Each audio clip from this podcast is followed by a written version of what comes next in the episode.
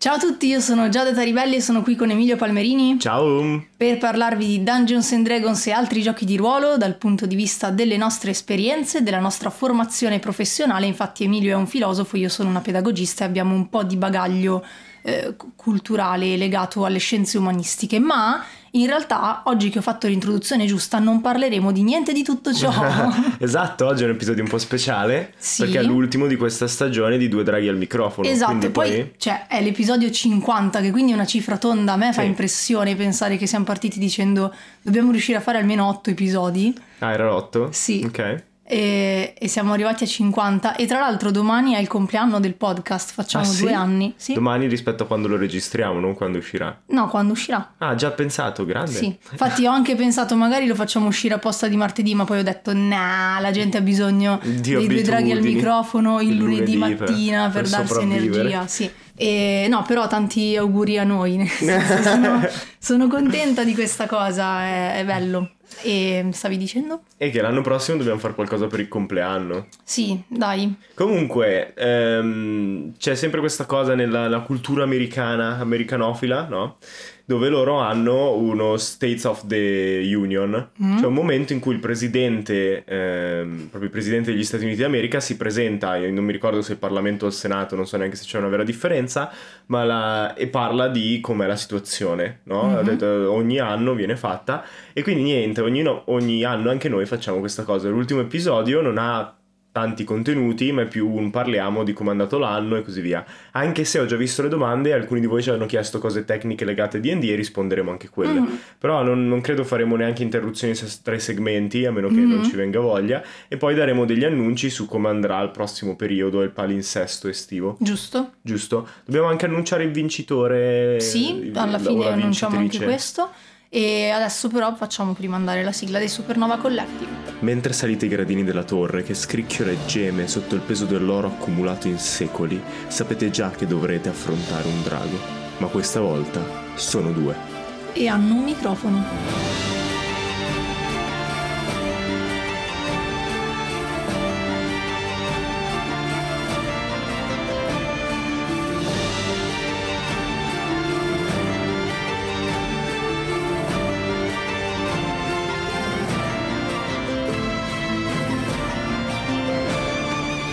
Prima domanda che ci è arrivata da Ireland's Project è: soddisfatti di tutti i progetti portati avanti quest'anno? Sei soddisfatta, Giada? Sì, sì, direi assolutamente sì, anche se sono in un momento in cui ho il cervello talmente... eh, Scombussolato dal caldo? sì, no, ma non solo dal caldo, anche dal fatto che in realtà in questo periodo mi stanno arrivando tante altre richieste di partecipare a progetti vari, anche molto interessanti, e quindi sono in un momento in cui c'è una grande confusione nella mia testa e ho Mare in bisogno... tempesta, faccio e- finte di...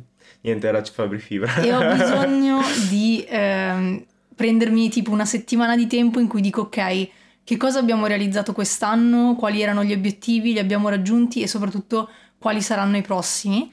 Ma così, pensandoci un po' A spanne? sì, a spanne direi che sono assolutamente soddisfatta. Gli obiettivi di quest'anno, di questa stagione, erano innanzitutto fare una stagione lunga e direi che Ce l'abbiamo La- ce fatta, non l'abbiamo l'abbiamo fatta. dovuta spezzare a dicembre. Esatto, quindi siamo andati diretti da settembre fino a, a giugno. Ehm, Di avere tutto un po' registrato in anticipo, organizzato in anticipo, anche Esatto. quello abbiamo tenuto quasi fino alla fine. Sì, poi eh, di avere diversi ospiti, anche questa è una cosa che siamo riusciti a portare. Poi mi ricordo che un altro obiettivo era portare anche segmenti di antropologia E sì, l'abbiamo fatto. e mm, quindi... Siamo riusciti meno a fare la cosa che volevo io di spiegare filosofia tramite Dungeons and Dragons Però così. qualche Però puntata in mi sono realtà... reso conto che è infattibile. Cioè, il Mm. contrario va bene, portare concetti di filosofia per dire ah, questa è una buona idea, potreste implementarla. Mhm.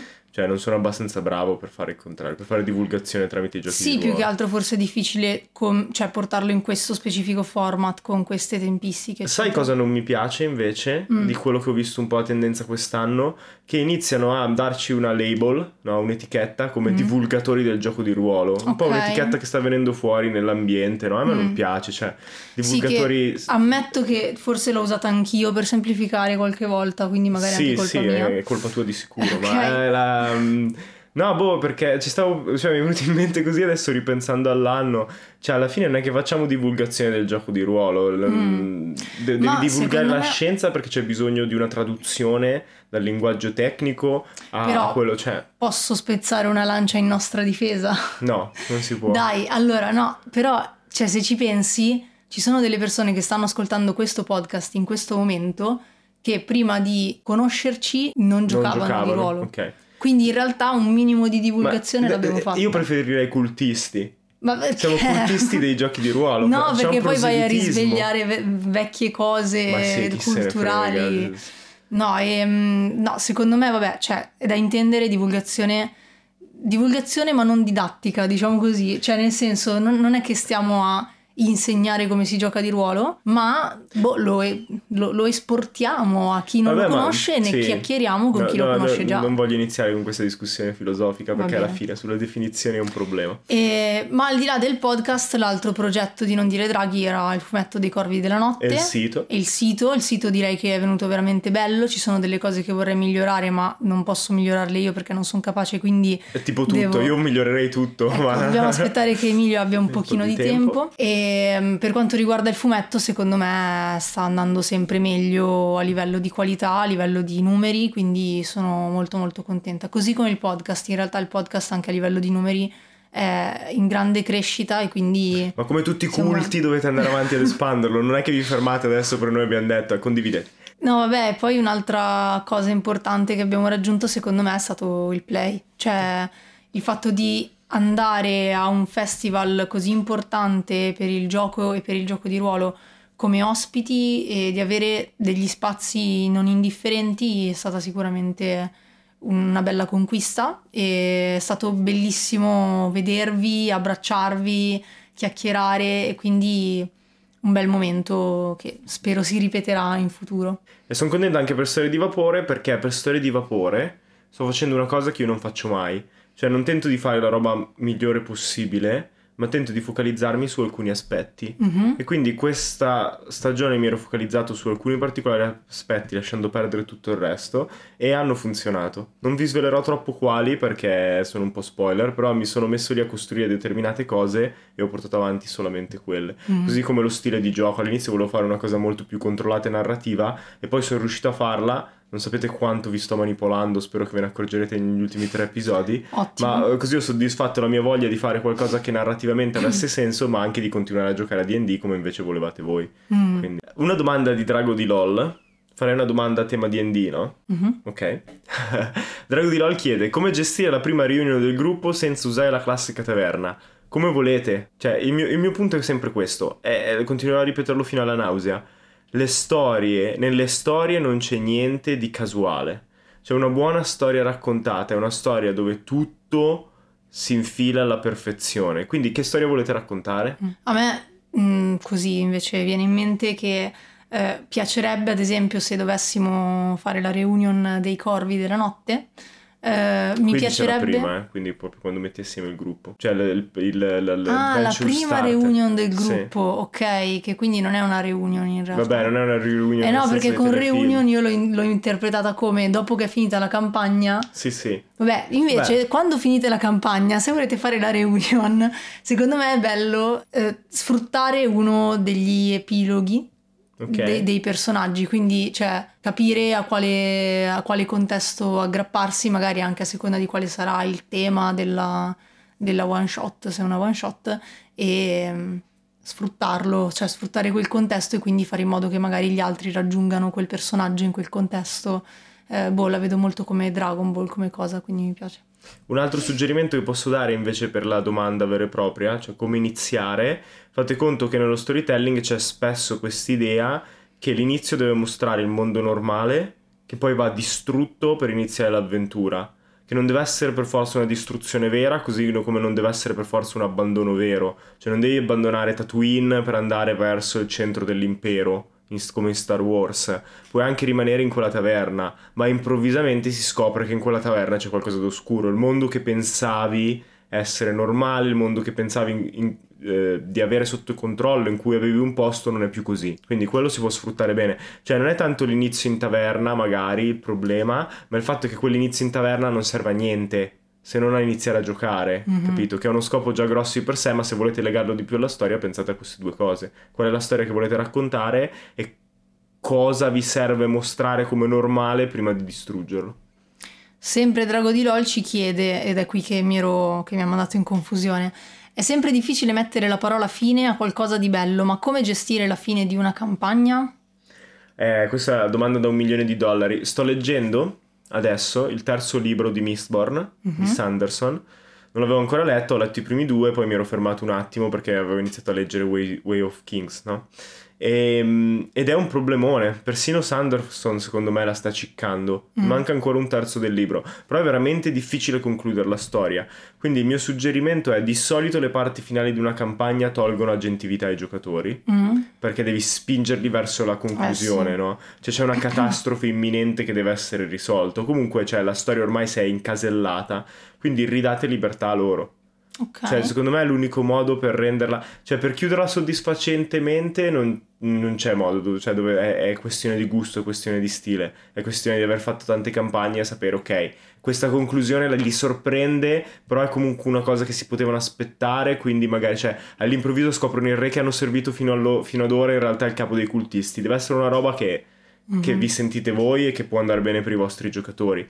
Però dopo, visto che li avete costretti a quel colpo di scena, a quella scelta, lasciatevi- lasciategli la libertà di raccontare come vanno a finire le cose.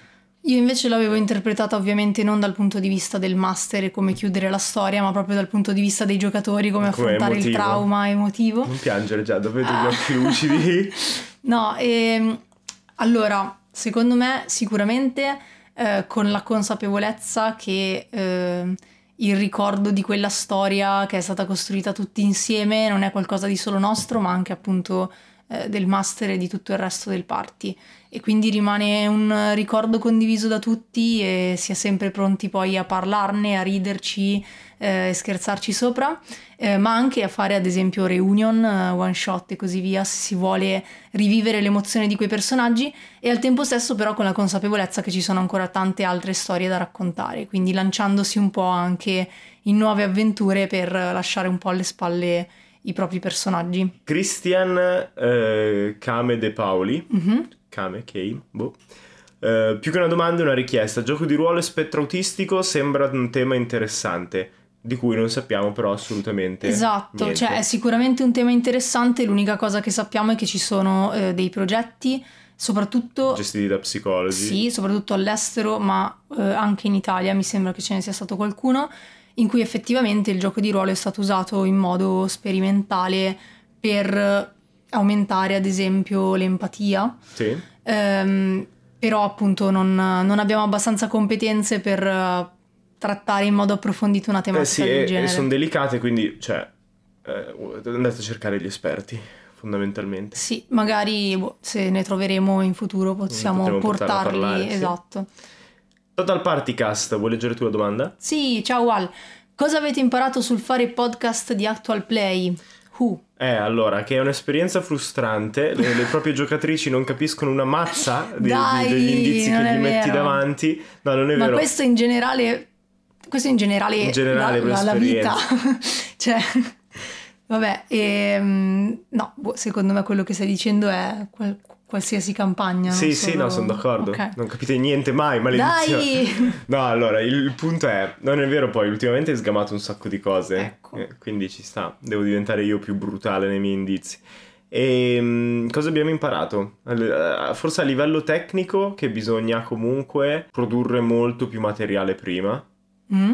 Cioè, la mia sensazione è quella che anche storie di vapore avremmo dovuto avere più roba prima, sia per i personaggi, sia per eh, me come mondo e tutto. Mm? Ti rende più facile la vita dopo, Mm. non tanto che rende meglio o minore o peggiore il prodotto, perché poi c'è tanta, tanta, tanta improvvisazione.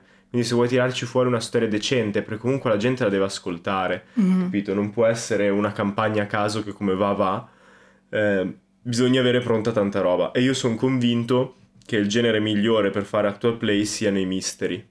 Ok. Cioè, sono convinto di questa roba perché è l'unico genere che riesco a pensare. Mystery thriller, comunque qualcosa dove c'è qualcosa da scoprire, no? Mm. Perché è l'unico genere che riesco a pensare che per quanto possa essere caotico, e lasciare libertà ai giocatori, comunque si riesce a dare un finale soddisfacente perché il master decide quando quelle informazioni vengono pian piano rivelate. Mm. E quindi io posso gestire il ritmo di storia di vapore tramite, non lo sto facendo perché non mi sono concentrato su quello, ma posso gestirlo tramite le informazioni che lascio pian piano uscire. Invece una campagna di fantasy di actual play non saprei come non saprei come, come costruirla. Mm-hmm. Capito? Come dargli un ritmo. Se è Frodo in cerca dell'anello, ma i giocatori decidono dove fermarsi, quando fermarsi, cosa fare, da sentire secondo me sarebbe molto più difficile. Mm. Io non so cosa ho imparato sul fare podcast, cioè proprio sul eh, come gestire un podcast di Actual Play. Non penso di aver imparato qualcosa a riguardo. Eh, so cosa mi ha insegnato fare un podcast di Actual Play, che è diverso, no? Cioè, ehm, penso che comunque in generale abbia alzato l'asticella del mio modo di giocare. Cioè, mh, quando gioco a Storie di Vapore, allora da, lasciamo stare quello che è successo dal vivo a Modena, perché lì c'erano delle condizioni in cui, come ho già detto, non sono per niente soddisfatta della mia giocata. Ma di solito quando gioco a Storie di Vapore, o an- anche comunque con gli altri show che abbiamo portato, Sangue d'acciaio, Rituali d'inverno e così via, ehm, ho un livello di concentrazione in quell'ora di tempo che ci prendiamo che è, che è veramente diverso da quando gioco al tavolo per uh, i fatti nostri, diciamo, no? E ho notato ultimamente che quindi uh, le giocate al tavolo per i fatti nostri, se non riesco a farle con lo stesso livello di concentrazione, di interpretazione, eccetera, non mi soddisfano più, perché appunto uh, vorrei andare a ricercare sempre quel, quel livello lì, quella qualità lì, perché mi rendo conto anche proprio di quanto mi emozioni di più. Cioè potrebbe poi anche non essere pubblicato per dire, ma giocare quell'ora con quell'intensità, eh, cioè ultimamente sto, mi sto emozionando a ogni puntata che facciamo di storie di vapore per dire, cioè le lacrime da qualche parte spuntano sempre fuori e anche per Viola è così, quindi è proprio un'intensità diversa. Sì, sei molto più concentrato, ci mm. sta. Per l'editing invece, visto che hai preso tu l'impresa in mano, allora, cioè eh, non ma... tanto cosa hai imparato, ma qual è la tua sensazione? Uh, C'è pensavo... qualcosa che potremmo fare più facilmente per semplificare la vita a chi edita? No, mm, io penso che in realtà cioè, non sia così complicato. Uh, sicuramente, vabbè, avere più tempo per l'editing vorrebbe dire fare le cose con più cura, cioè eh, mi è capitato magari di avere più tempo per uh, editare una sessione, quindi riuscire ad inserire più effetti, andare magari proprio a cercare l'effetto sonoro giusto. Gratuito. Gratuito. E...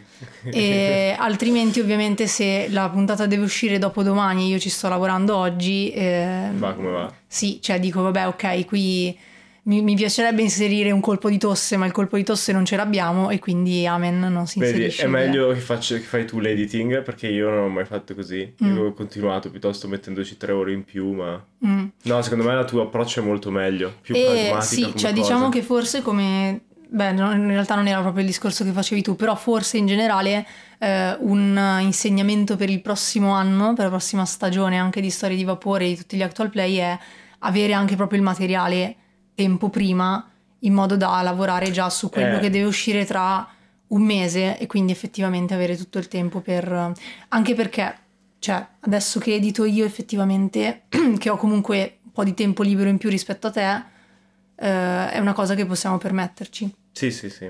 E poi io mi sono reso conto che parte dei miei continui burnout negli ultimi anni e mezzo era l'editing, mm-hmm. perché appunto facevo troppo troppo rispetto a quello. Però ho fatto una grossa. Cioè, quello che ho imparato dal podcast e dal play quest'anno è mollare le cose agli altri mm. e lasciar fare l'editing a Giada perché non, all'inizio non volevo liberarmene. Esatto. Per Giada ci, crede, ci chiede Andre.bess92 la cosa più importante che per un giocatore non può mancare in sessione. Risponderò in modo molto banale. I dadi. No, la voglia di giocare. Cioè, eh, se non vi state divertendo, basta, mollate. Nel senso che se si parte che, che manca appunto la voglia di giocare o durante la sessione vi rendete conto che vi state annoiando, eccetera, eh, rischiate di rovinare la sessione a voi stessi e anche al resto del party. Quindi, secondo me, cioè, la cosa fondamentale che proprio non può mancare è la voglia di giocare in quel momento. Se avete altro per la testa in quel periodo, se eh, siete stanchi, se mm, boh, siete preoccupati per qualcosa, se state male fisicamente, piuttosto non giocate. Cioè giocate soltanto se veramente sentite la necessità di farlo dentro di voi. Accetto questa risposta. Sempre... Anche se non sono convinto fino in fondo, ma... C- cosa? Eh, gli dà troppa importanza come cosa. Eh, ma Capisco così, che devi no. essere di buon... cioè preso dal gioco per giocare, perché non è Esatto. come giocare a risico per No, dire. ma in tutto, Dove in tutto, no, no, no. Il mio, io è il discorso che farei in tutto. Cioè, il gioco non deve essere un obbligo e non deve essere un dovere. Giocate se avete voglia e se vi divertite, altrimenti non giocate. Mi arrendo, alzo le Punto. mani.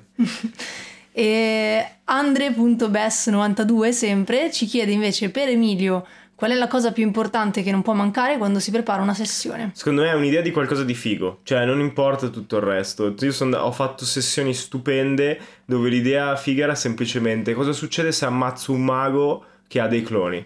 Cioè come si crea un, un giallo attorno a quella cosa. Basta, tutto il resto me lo so- l'ho improvvisato al momento. Mhm, Cioè ci ok. sono, c'è, c'è troppa sovrastruttura su cosa preparare, cosa non preparare e così via. Se avete un'idea interessante e costruite su quella, figa per i giocatori da giocare, no? Che, che li fa tenere attaccati alla sedia e, e coinvolti nella cosa, funziona, non importa, cioè è un gioco, capito? Nonostante tutti i, tutti i viaggi mentali e l'attenzione che faccio sulla storia e come costruire una storia, alla fine la base è quella. Mhm. Funziona qualsiasi cosa, basta che sia interessante. Sono punto. Questi, questi punti in mezzo non so se leggerli o meno, Beh. ma sono punto D3 D0. Oppure sono Dedo, ciao Edo. Ah, ok, questo lo, lo- lo conosci tu allora, ok? Sì, sì. Se- sembra un po' un nickname da Android di Star Wars. Vero, vero. D3 D0. Come vi è venuta l'idea del podcast? Io ho sempre, cioè, ho sempre voluto fare podcast da quando ho Mhm. iniziato ad ascoltarli. eh, ho sempre voluto fare podcast scientifici, ma non ho mai iniziato perché non avevo il tempo, sinceramente. E quindi la signorina qui accanto mi ha convinto a fare podcast di altre robe. Non è andata proprio così. Com'è andata? Ah, tu ascoltavi un sacco di podcast e hai sempre voluto fare un podcast. Io ai tempi eh, scrivevo su un blog che era La locanda del Corvo Rosso. Non era un blog mio, ma mi avevano chiesto di scrivere articoli di D&D e di raccontare la storia dei Corvi della Notte. Quindi c'è stato per qualche mese questa cosa qua. A un certo punto mi sono resa conto che eh, non mi bastava come spazio, cioè che scrivere un articolo di una pagina e mezzo non riuscivo a dire tutto quello che volevo dire, non riuscivo a esprimermi e quindi a caso ho fatto questo sondaggio su Instagram, ai tempi non avevo ancora neanche mille persone, e mm, chiedendo se per caso potesse interessare un podcast. E la percentuale era a livello altissimo per il sì. E mi ha sorpreso come cosa perché pensavo che fosse molto più semplice andare a leggersi mezza paginetta di articolo rispetto a sentirsi un'ora di podcast. E invece vedendo questa cosa mi ha incoraggiato molto. Quando Emilio ha visto il sondaggio mi ha detto ehi ma io voglio fare podcast da tutta la vita quindi se fai un podcast su D&D lo facciamo insieme e io ho detto beh lui ha tutto l'expertise rispetto appunto a questo mondo di cui io non so assolutamente nulla e quindi abbiamo iniziato a ragionarci. Era, correvano i tempi, era febbraio 2020, quindi prima della pandemia, e durante la pandemia abbiamo continuato a aggiornarci e a, a scrivere anche proprio le puntate che abbiamo registrato poi appena si è usciti dal primo lockdown. Ok. E poi appunto il 22 giugno 2020 è stato pubblicato il primo episodio. Nice. Io già non mi ricordavo più niente di Perfetto. tutto questo. Jack One 92 dice niente domande, solo tanti complimenti per un'altra bellissima stagione aspettando la prossima. Grazie mille. Jack e grazie a voi per il supporto, così ne approfittiamo tutti quelli che ascoltano, ricondividono, fanno cose legate al podcast. E, la prossima stagione sarà Sì, beh, da settembre, Ok. massimo metà settembre, sì sì. Mentre invece sappiamo già che per tutto agosto, come l'anno scorso, ci sarà una stagione one shot di Sangue d'acciaio. Sì, Il nostro podcast giallo ambientato a Sharn e ad Eberron. esatto, così vi teniamo compagnia anche ad agosto, che voi siate sotto l'ombrellone, in montagna, eh, a lavorare, a lavorare, come sottoscritto per la a- maggior parte di agosto. a farvi viaggi in macchina, in treno, eccetera, noi ci siamo. Devo ancora pensare a quale sia il giallo effettivamente, ma ce la faremo. E Fisio Marcia ci chiede quali sono per voi i tre ingredienti per far sì che una campagna qualsiasi diventi memorabile. Io ce li ho. Vai. L'empatia verso tutti i personaggi del party, quindi non solo il proprio. Eh, perché secondo me quando sviluppi questa cosa e ti affezioni a ogni personaggio di quel gruppo, per forza diventa memorabile perché sono personaggi per cui hai patito proprio, no? Cioè in ogni momento hai temuto per la loro vita e eh, ti sei emozionato nel vedere che raggiungevano i loro obiettivi e quindi poi è una cosa che ti resta dentro. Eh, beh, la storia che deve essere fatta bene, secondo me, perché altrimenti ci si perde, cioè possono esserci anche... Eh, può, ci può essere anche l'interesse per i personaggi, ma se la storia non regge, dopo un po' secondo me ci si annoia. E un colpo di scena finale che ti resti in mente, appunto. Non lo so, allora, secondo me, quello che dico sempre deve avere un tema cioè, è il modo più facile per renderla memorabile, perché anche lì, cioè, mm-hmm. se fate qualcosa di fighissimo, funziona uguale. Però io punterei ad avere un tema, in modo tale che tutto sia coeso, a fare in modo che la gentilità dei giocatori cambi il mondo, cioè alla fine guardino indietro e dicano, cavoli, cioè, ti ricordi, siamo partiti che, non so, il mondo era in ginocchio, adesso ci sono campi ovunque, tutto mm. sta riprendendo vita. Ehm, e terzo, averli messi in difficoltà tante volte. Mm. Cioè non, non, dovete, diciamo, confondere la gentilità dei vostri giocatori con il fatto che gli debba andare tutto bene. Certo, Anzi, più os- ostacoli gli spingete addosso, più loro hanno opportunità per tentare di schivarli o, o abbatterli. Quindi mm-hmm. tutte quelle tre cose lì tanti ostacoli. Ultima domanda un po' più lunga da parte di Giorgio Russo che ci dice eh, Salve, volevo fare una domanda per il podcast dei due draghi, quindi ciao sia a te Giada che ad Emilio. Non so se avete già risposto perché sono ancora alla puntata 20, ma volevo chiedervi. Sto scrivendo la mia prima campagna, un. Diciamo che il party non ama seguire le regole del manuale e la mia paura è quella di non riempire le varie zone della campagna con abbastanza contenuti con come conseguenza il lasciare alcune aree più spoglie di altre. Come potrei fare per indirizzare il party verso queste sidecast oltre a seguire la sola campagna principale senza metterli su dei binari? Ok, allora, Giorgio, secondo me ci sono troppe domande in questa domanda. Rispondo per prima a quella della densità di contenuti, uh-huh. che è diversa da come mandarli in sidequest, eh, appellandomi alla saggezza di Colville. Colville è un game designer, scrittore americano che seguo, che parla molto di giochi di ruolo, anche se adesso è un po' in pausa, ma la sua idea è partite in piccolo, mentre il mio cellulare riceve una, un, un, raro messaggio da qualcuno. Lui consiglia di partire da un'unica città o da una piccola isola, perché così è tutto denso. Cioè la densità non deve essere in cose fantastiche, ma è nei livelli in cui li potete raccontare. Cioè ci sono quegli scrittori bravi dove in un'unica stanza ti tengono attaccato per ore e ore e ore di lettura. Voi dovete fare una cosa del genere. Se mi ricordo, poi metto il link del template per costruire l'isola o la, la città nei, nei, nei commenti a questo podcast. Ma in ogni caso l'idea è iniziate piccolo. Cioè loro devono potersi muovere soltanto a un giorno di distanza massimo da dove iniziano. Così che è tutto per forza dentro. Qualsiasi idea interessante che vi arriva, mettetela lì dentro anche senza preoccuparvi di motivare come mai quest'isola è così piena di cose. Mettetela lì, se volete fare una manticora fatta completamente d'oro, mettetela nello stesso modo. Diventa denso per forza ed è una mappa più facile da tenere a mente, quindi le persone possono ritornare nei vari punti. Tornare lì e dire ok abbiamo fatto questa cosa, possiamo andarla a rivedere se c'è dietro un mistero magari gli viene voglia anche di scoprire cos'è e quindi è una vera e propria side quest, non una cosa in cui li spingete voi, ma qualcosa che loro vogliono scoprire. Per esempio, cioè io mi immagino sempre questa ambientazione, un'isola greca, in un'ambientazione simil greco-romana, no? Quello che volevo fare con Teros, ma poi mi ha lasciato un po' deluso come ambientazione. E immaginate che mentre camminano è veramente un'isola piccolissima, ci metti mezza giornata a fare da una parte all'altra dell'isola, una giornata se vai lungo le coste e non tagli all'interno, no? E mentre ti muovi lungo le coste vedi una caletta con una barca dipinta di colori sgargianti e un occhio sulla chiglia e sopra uno scheletro.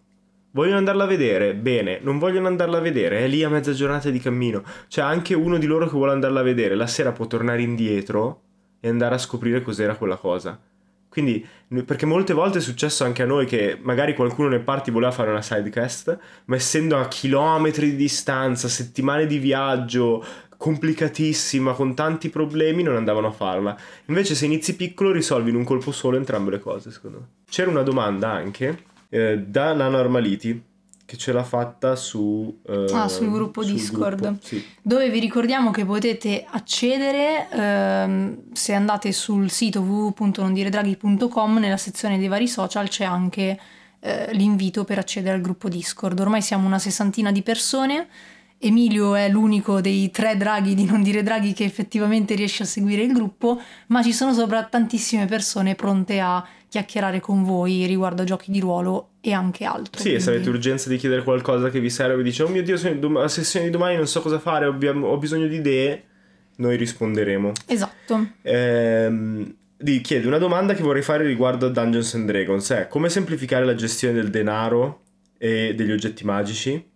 Alcune volte da master mi scoccia perdere tempo a vedere quanto vale quell'oggetto e non saprei quanto dare ai giocatori per non riempirli di denaro. Tu, dall'altra parte, come giocatrice, come Mm. percepisci il denaro e gli oggetti magici in D&D? Ma in realtà non ho mai avuto questo problema, devo dire, nonostante io sia particolarmente avversa alla matematica. eh, però no, cioè secondo me una volta che le valute sono chiare e che quindi si decide ok, eh, una moneta d'oro vale 10 monete d'argento e così via, boh, mm, cioè... E questa è la risposta per quello che l'ho chiesto a Giada, no? Ah, ok. Cioè, ci- anch'io me ne preoccupo tantissimo Dungeon Master, ma la, rea- la realtà dei giocatori non è un problema. Sì, più che altro secondo me sia- cioè, viviamo in un mondo in cui eh, il denaro purtroppo eh, domina tutto e quindi Io non sono così convinto che purtroppo Vabbè. sia duopo, ma perché scambiare buoi è un po' più complicato. ci siamo abituati, cioè ci, ci viviamo con una roba del genere, quindi l'unica cosa è veramente capire la valuta com'è, cioè qual è il cambio no, tra monete d'oro, monete d'argento, monete di rame o se volete inserire monete con nomi particolari nella vostra ambientazione come le balene d'oro di, di Ultima. Ehm, cioè, insomma, una volta che uno sa qual è lo scambio, poi cioè, basta che se le segna. Magari da Dungeon Master ricordatevi di, ri- di ricordare al party eh, di ricordarsi quante monete hanno Brava! dietro. Pro podcaster, complimenti! No, vabbè, allora, eh, mi ricordo che nella campagna dei corvi, mi ricordo che nella campagna dei corvi ehm, capitava spesso che magari cioè, non ci segnassimo effettivamente, non so, quante monete avevamo speso in quella giornata per sopravvivere, ad esempio, cioè per... eh, in Jagannath, che è la campagna che stiamo giocando adesso, Emilio ci ricorda È passato Ogni- un giorno, Esatto, è passato un giorno, quindi eh, in base al vostro stile di vita dovete togliere tot monete. E è un pochino più severa come cosa, però in realtà in questo modo tu ti ricordi che effettivamente cioè, il denaro esiste anche in quel mondo, che è una cosa di cui tenere conto e quindi anche quando ad esempio vai a vendere l'oggetto magico, la pietra che hai trovato e così via, cioè ti viene più po' più facile, valore, sì, sì. perché no- non esiste solo in quel momento lì, no? Sì, sì. Cioè è una cosa che effettivamente esiste ed è integrata con tutto il tuo personaggio. Un'altra cosa, poi passiamo agli oggetti magici, a quello che chiedeva nello specifico. Un'altra cosa che potete fare è usare sistemi di altri giochi in Dungeons and Dragons come i punti risorsa. Quindi non dite, eh, ok, avete 100 monete d'oro, ma dite trovate un eh, cache di tesori che vi dà accesso a tre punti risorsa. Mm. E quindi quei tre punti risorsa potete spenderli come volete. Dovete comprare una barca, costa 10 punti risorsa. Capito? Semplifica un po' il calcolo. Poi che sia monete d'oro, oggetti magici che scambiate, cose, non avete più bisogno di tracciarlo. Mm. Semplicemente avete un contatore per tutto il party dove viene segnati i punti risorsa e il party decide come usarli. Così sposti il peso dell'uso delle monete sul roleplay invece che sul tenere conto di 150 monete. Capito? Puoi decidere di dire ok, se volete fare le cose normali non spendete punti risorsa, diamo per scontato che abbiate sempre soldi, però se volete andare a cenare al Gran Ritz perché così riuscite a parlare con l'ambasciatore, spendete un punto risorsa. Dovete comprare i vestiti, dovete comprare le robe, capito? Ed è un po' più facile da gestire. Vi derubano, avete perso due punti risorsa, qualcosa va storto, quattro, qualcosa va bene, una vostra attività ha successo, un punto risorsa. E così, pensandovela come punti risorsa, è più facile tenere in mente, no? Se avete punti fino a 10, il massimo livello di risorse che potete spendere è 10, comprandovi, che ne so, un castello, un- un unicorno di lusso per andare in giro, quello sapete che è il massimo. Per gli oggetti magici io mi atterrei a quello che ha deciso Wizard per la quinta edizione. Non si possono vendere. Perché con questa idea, col fatto che oggetti, in teoria gli shop di oggetti magici non esiste in Dungeons and Dragons, non hanno mai costruito delle regole per venderle. Quindi questo è il motivo per cui Olga e Ametista non riescono a vendere oggetti magici? No, vabbè, Olga e Ametista non riescono a vendere oggetti magici perché, perché sennò diventate, diventate ricchissime all'istante. Sì, che poi è lo stesso motivo, immagino, per cui Wizard, esatto, eh, sì. Cioè, sono da oggetti... un lato perché se altrimenti li puoi reperire una volta che hai trovato un tot di, di monete d'oro e dici ok, perfetto, vado a farmi tutto l'equipaggiamento di oggetti magici. Eh, e poi sono perché... world builder. Cioè Matthew Mercer non considera secondo me il fatto che per avere, cioè ha sempre lasciato un po' nebuloso come cosa dove arrivassero quegli oggetti magici mm. e poi alla fine li, molti li crafta il mago che gestisce lo shop. Mm. Però capite che è un'intera economia basata su gente che potrebbe guadagnare molto di più facendo altre robe, invece sta lì ore e ore a craftare oggetti magici non è che abbia molto senso se vai a vedere, cioè è un sistema economico un po' strano, mm. oggetti di così alto valore, se guardi come funzionano nel mondo reale, esistono in un circuito separato, cioè i diamanti non è che ci sono gli shop dove trovi le, le, la corona della regina in vendita, capito? Puoi acquistare oggetti del genere in un sistema di aste, quindi io farei una roba del genere, più che gli shop c'è una casa d'aste in ogni città che vende gli oggetti magici che gli avventurieri gli porta, però così la gente deve ogni volta lottare per acquisirli, visto che sono scarsi e quindi il loro valore è potenzialmente infinito come un oggetto d'arte, mentre invece se ambientazioni come quella di Mercer dove ci sono gli shop sembrerebbe indicare, però poi tro- potete trovare motivazioni, che c'è una produzione in massa degli oggetti o perlomeno artigianale cioè è più come le armature fatte per i cavalieri, che erano fatte su misura, quindi costavano un sacco di soldi, però mm. c'erano comunque tanti artigiani, cioè Milano era piena nel Medioevo e nel Rinascimento di armerie di gente che sopravviveva perché faceva armature per tutta Europa. Però allora dovete creare un sistema del genere, che significa quali risorse servono a costruire gli oggetti magici, quant'è il valore di quelle risorse, come cambia da luogo a luogo se volete renderlo realistico. Mettere soltanto lo shop perché è comodo, così la gente ha un modo per spendere soldi, secondo me non, non risolve tanto il problema. Andiamo con... Uh... Boh, impressioni e, e... Sì, altre cose? Sì. Eh, io devo parlare del perché mi piace così tanto Dungeons and Dragons. Vai, ah, giusto, vai. Perché Dungeons and Dragons si basa su tre pilastri. Coscientemente, e sono molto consapevoli di questa cosa i designer, si basa su combattimenti, esplorazione e roleplay. Tutti i giochi che ho provato per distanziarsi da Dungeons and Dragons ribadisco, questa è una mia sensazione, non sono un game designer, ho provato pochi giochi, si spingono verso uno dei pilastri per dire ah questo è il vero gioco di roleplay, o qua il sistema di combattimento X, o qui abbiamo il metodo per esplorare i propri personaggi o il mondo, che però fa perdere automaticamente strumenti per le altre cose. Invece D&D, visto che sono ben consapevoli che quello che loro devono produrre deve funzionare in tutti e tre i pilastri, e negli ultimi anni stanno facendo in modo tale che funzioni veramente per tutti e tre i pilastri. Cioè un incontro non è mai soltanto roleplay o soltanto combattimento, soltanto esplorazione, ma almeno due combinati. L'hanno proprio scritto in articoli che hanno fatto e mostrato al pubblico nei blog e così via mi dà tutti gli strumenti che mi servono per fare quello che voglio. Se voglio fare una campagna di puro combattimento con una banda di mercenari che passa a uccidere orde e tutto, posso farlo senza sacrificare il roleplay e l'esplorazione. Mentre invece trovami un altro gioco che lo fa. Cioè ci sono giochi come Blazing the Darks, che non ho ancora provato, ma che dà molto più peso al roleplay, con le meccaniche com- del, del, delle gilde, di come controllare e così via, ma secondo quello che ho sentito nei podcast che ho ascoltato perde tantissimo il resto perde tantissimo il combattimento, perde tantissimo l'esplorazione. Invece qua hai strumenti per gestire tutto. Che poi è una cosa che abbiamo già detto tipo nella prima stagione, penso, sì. però... Sì, sì, sì, no, però... Ripetita cioè... Juvent. No, ma, ma, ho detto anche perché mi piace tanto per questo. Sì. E ogni tanto mi devo riconfermare nella mia no, idea. beh, ma perché effettivamente in realtà continuano a chiederlo, quindi giustamente anche perché ormai la prima stagione si parla appunto di due anni fa. Sì, sì, no, Quindi magari qualcuno non ha sentito quell'episodio, qualcuno l'ha sentito, ma come Emilio si è dimenticato di di quello, quello che, è, successo. è successo. Ed è il motivo per cui mi piace così tanto Irosworn. Irosworn ha delle meccaniche diverse da Dungeons and Dragons, ma da, da un altro lato ha comunque meccaniche per il roleplay, meccaniche per l'esplorazione, meccaniche per il combattimento. Che sono diverse da DD, ma funzionano bene nello stesso modo.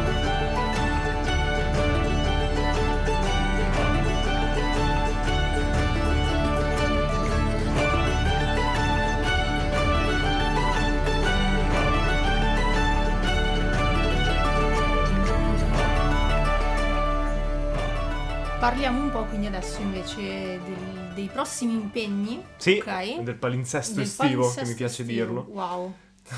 Allora, beh, innanzitutto ci trovate sabato, quindi tra pochissimi giorni, tra una manciata di giorni, alla Casa dei Giochi di Milano, in via Santo Guzzone 2, eh, dove c'è un bellissimo evento, grandissimo, enorme, c'è un sacco di gente, un 1500 sacco- persone mi hanno Mamma detto mia. previsto. Tantissimo, un sacco di eventi, un sacco di realtà, che è il Free RPG Day, che è in realtà una giornata internazionale in cui si provano giochi di ruolo gratuitamente in tutto il mondo. Sì, E quindi anche eh, la Casa dei Giochi organizza questo evento dove ci sono tantissime case editrici, tantissime realtà, tantissimi, Tantissimi giochi, tantissimi creators, tavoli. eccetera. Quindi eh, noi andremo lì, andremo lì dal primo a pomeriggio. giocare, cioè noi andiamo Sì, lì sì, solo a sì, divertirci. Assolutamente, non, siamo, non portiamo sessioni, non siamo ospiti né nulla. Eh, ma andiamo lì a divertirci, eh, saremo in un tavolo dalle 14 alle 17 circa e poi in realtà però ci fermeremo lì anche di sera, cioè io voglio andarmene via tipo molto tardi perché ci sono tante, Ah, tante ok. persone che devo incontrare, tante persone che non sono riuscita a salutare al play e che quindi ci siamo detti vabbè tanto poi ci si vede il 25 e quindi insomma sarà un bel evento anche a livello di socialità. Se ci siete ovviamente veniteci a cercare, saremo con una birra fresca in mano da E qualche le magliette parte. di non dire draghi. E le magliette di non dire draghi. E probabilmente un ventaglio a testa perché faceva caldissimo Dobbiamo già ieri comprare sera. un ventaglio. Sì. Poi E poi, poi, poi, nelle prossime settimane, nonostante appunto due draghi al microfono va in pausa, il resto del, appunto, del palinsesto di questo canale podcast continua ad essere presente, quindi comunque il 27 giugno e poi l'11 luglio e il 25 luglio usciranno regolarmente gli ultimi tre episodi di Storie di Vapore sì, e Emilio so che sta preparando un finale di stagione esplosivo. esplosivo, ok. Zan zan zan. No, no sì, sì, c'è un- cioè, Sì. dovrebbe esserci un colpo di scena, vediamo come Noi viene. al momento non abbiamo ancora, abbiamo giocato il terzultimo, quindi ci mancano gli ultimi due da giocare Sì, e insomma vediamo cosa succederà, sono curiosa anch'io. Poi ad agosto, come già accennavamo prima, eh, a partire dal primo di agosto e per tutti i lunedì di agosto usciranno di seguito invece gli episodi di Sangue d'Acciaio, la seconda stagione, quindi se vi siete persi la prima stagione potete già andare a recuperarla, la trovate su appunto agosto dell'anno scorso.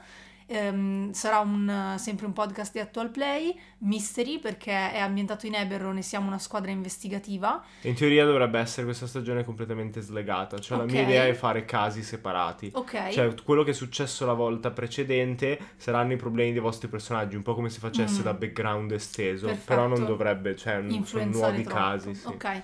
E oltre a me, i due giocatori saranno eh, Davide Mistrello, conosciuto come Mistre, di cui parliamo sempre nei nostri podcast di talk, e che ha interpretato Rogar nei Corvi della Notte, e Alberto Bonansea, che invece è un membro del gruppo Il Bardo Taglialegna. Sono bravissimi tutti e due, è sempre un piacere giocare con loro due, e quindi insomma li, li riportiamo su questo podcast. Yeah! Cos'altro Poi- dobbiamo dire? Ad agosto abbiamo un evento. A fine agosto finalmente riusciamo a partecipare al FabCon di cui ci hanno parlato per tantissimo tempo. Porteremo dei tavoli il 27 e il 28 agosto, che sono un sabato e una domenica.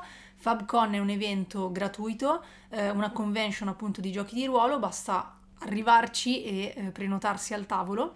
Porteremo due tavoli, come dicevo, il sabato e la domenica pomeriggio. Eh, saranno sessioni di circa tre ore, dove però c'è una prima parte di world building collettivo e costruzione dei personaggi insieme, perché vogliamo portare questo modello di agentività dei giocatori.